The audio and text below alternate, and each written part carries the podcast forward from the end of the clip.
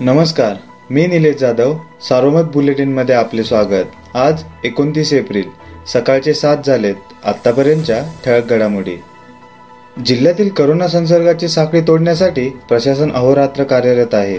जिल्ह्यातील रुग्णांसाठी लागणारी ऑक्सिजनची गरज आणि उपलब्ध या संदर्भात जिल्हाधिकारी डॉक्टर राजेंद्र भोसले यांनी ऑक्सिजनचा पर्याप्त वापर सुयोग्य पद्धतीने नियंत्रित करण्यासाठी सहा पथकांची नियुक्ती केली आहे. तसेच या संदर्भात जिल्हाधिकारी कार्यालयात निवासी उपजिल्हाधिकारी संदीप निश्चित यांनी नोडल अधिकारी व रिफिलर प्लांटधारक यांची संयुक्त बैठक घेऊन या संदर्भात सूचना केल्या. जिल्ह्यात ऑक्सिजन साठा असल्याचा दावा जिल्हा प्रशासन करीत असले तरी नगर शहरातील एका खासगी हॉस्पिटलमध्ये सात रुग्णांचा मृत्यू झाल्याची घटना घडली आहे. ऑक्सिजन अभावी मृत्यू झाल्याचा दावा रुग्णांच्या नातेवाईकांकडून करण्यात आला. मात्र हे मृत्यू संबंधित रुग्ण अन्य आजारांमुळे गंभीर असल्याने झाल्याचा खुलासा हॉस्पिटल प्रशासनाकडून करण्यात आला आहे. जिल्ह्यात सलग तीन दिवस दिलासा मिळाल्यानंतर बुधवारी तीन हजार एकशे बावीस करोना बाधित समोर आले आहे. यामुळे करोना उपचार सुरू असणाऱ्या रुग्णांची संख्या बावीस हजार सातशे पाच इतकी झाली आहे.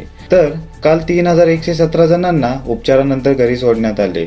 जिल्ह्यात आतापर्यंत एक लाख त्रेचाळीस हजार पाचशे अठ्ठावीस रुग्णांनी करोनावर मात केले आहे. यामुळे जिल्ह्यातील रुग्ण बरे होण्याचे प्रमाण पंच्याऐंशी पूर्णांक छत्तीस टक्के इतके आहे.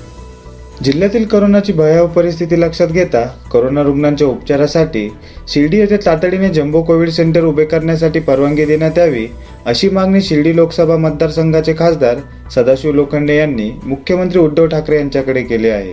नगर येथे पत्रकार परिषद घेऊन खासदार लोखंडे यांनी ही माहिती दिली.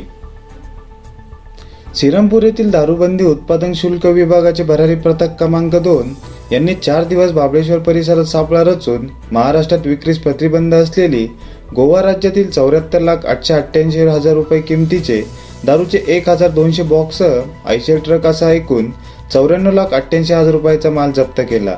या प्रकरणी एकास अटक करण्यात आली आहे. राऊरी तालुक्यातील वांबोरी घाटामध्ये वाहन चालकांना अडवून लुटमार करणाऱ्या टोळीला स्थानिक गुन्हे शाखेच्या पोलिसांनी जेरबंद केले. विकास बाळू हनवत करण नवनाथ शेलार असे जेरबंद केलेल्यांची नावे आहेत. आरोपीच्या एका अल्पवयीन साथीदारालाही पोलिसांनी ताब्यात घेतले. तर याच टोळीतील सुरेश निकम व एक अल्पवयीन मुलगा पसार झाले आहे.